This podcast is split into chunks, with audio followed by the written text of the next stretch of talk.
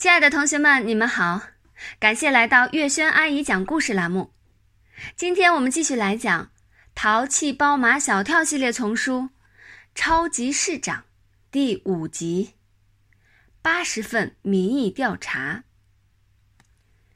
离初赛呀还有三天的时间，丁文涛已经把他的施政纲领背得滚瓜烂熟了。这个施政纲领是他爸爸写的。像毛超从他叔叔那里拿来的市政纲领一样，很正规，也很全面。虽然里面好多东西，比如财政预算、市政建设、外资引进等等一系列内容，丁文涛也不懂，但他还是照着他爸爸写的市政纲领一字不漏的背下来了。下课了，丁文涛也不去玩，他把市政纲领放在课桌下面。还在那里背。陆曼曼来到他的身边。丁文涛，你准备的怎么样了？万事俱备，只欠东风。丁文涛踌躇满志。我已经把施政纲领背得滚瓜烂熟，熟能生巧，巧夺天工。一不小心，丁文涛又开始了成语接龙。他赶紧向陆曼曼打探马小跳的消息。马小跳怎么样？他能怎么样？陆曼曼翻翻白眼，撇撇嘴。初赛就会被刷下来。夏林果在一旁听不下去了。陆曼曼，你也太小看人家马小跳了。我怎么小看他了？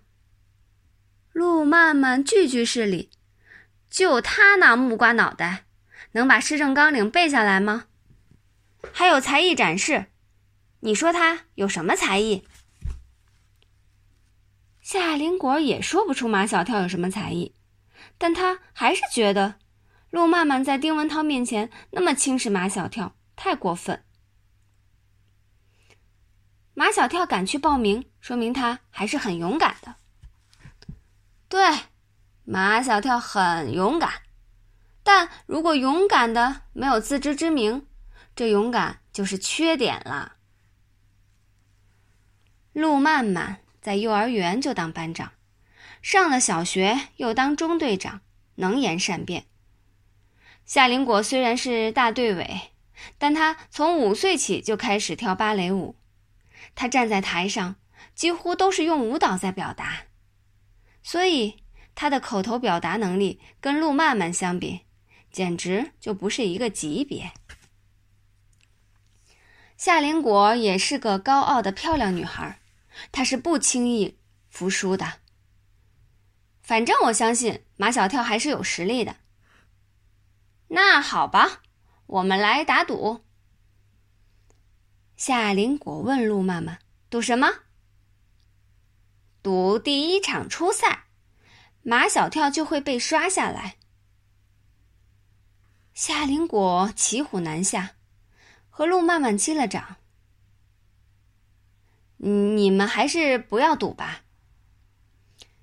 有陆曼曼这么铁杆的支持者，丁文涛应该感激才是。可是丁文涛却很生陆曼曼的气，他在乎的是夏林果，并不是陆曼曼。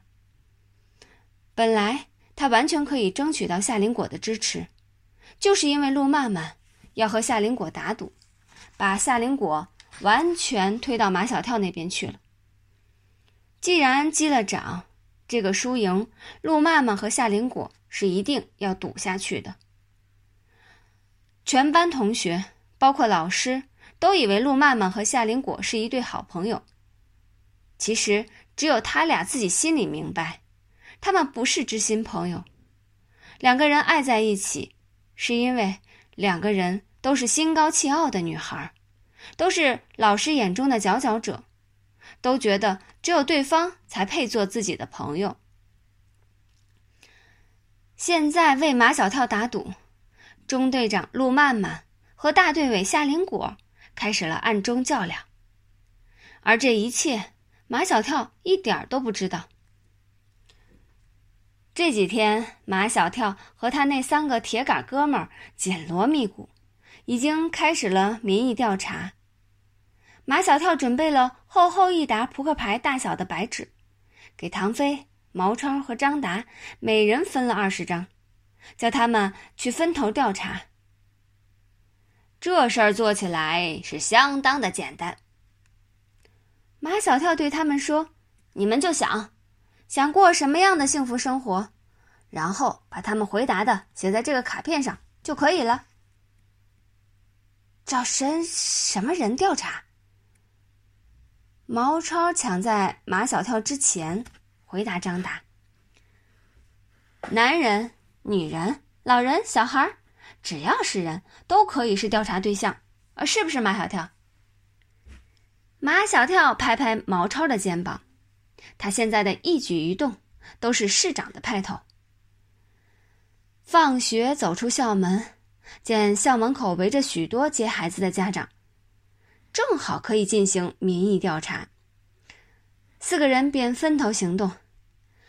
马小跳盯住了一个高大的男人，他正伸长脖子向学校里张望。叔叔您好，请问您想过什么样的幸福生活？走开，别烦我！高大男人看都不看马小跳一眼。哼！马小跳走开了。等我当了市长，你会为你今天这句话后悔的。马小跳在人群中挑选，他要选一个面目和善的人，这样的人不会拒绝他。马小跳挑了一个穿大花衣服、眉毛弯弯、眼睛弯弯、嘴巴弯弯的女人。阿姨您好，我想知道您想过什么样的幸福生活。这个阿姨果然没有拒绝马小跳，而且还十分认真的对待马小跳的问题。我想过的幸福生活呀，阿姨偏着头想了一会儿，几句话根本说不完，起码要说三天三夜。马小跳拿出笔和纸准备记录，说最想的就可以了。最想最想我的女儿上学放学能自己回家，不用我天天来学校接送。马小跳把阿姨的话呀记下来了。那边，唐飞见一个跟他爸爸差不多胖的男人，正从一辆轿车里面钻出来，好像是他爸爸生意上的朋友。他大模大样的朝人家走去。那个胖男人好像也认出了唐飞。哎，你是唐总的公子吧？你的记忆力是相当的好啊。唐飞直奔主题：“你最想过幸福的生活是什么样的？”胖男人一头雾水，但看唐飞拿着笔拿着纸，不像捣蛋的样子。想起刚才开车的辛苦，就两条街开了一个多小时，便说：“我最想过的幸福生活。”是开车不堵车。唐飞认真的把胖男人的话记录下来。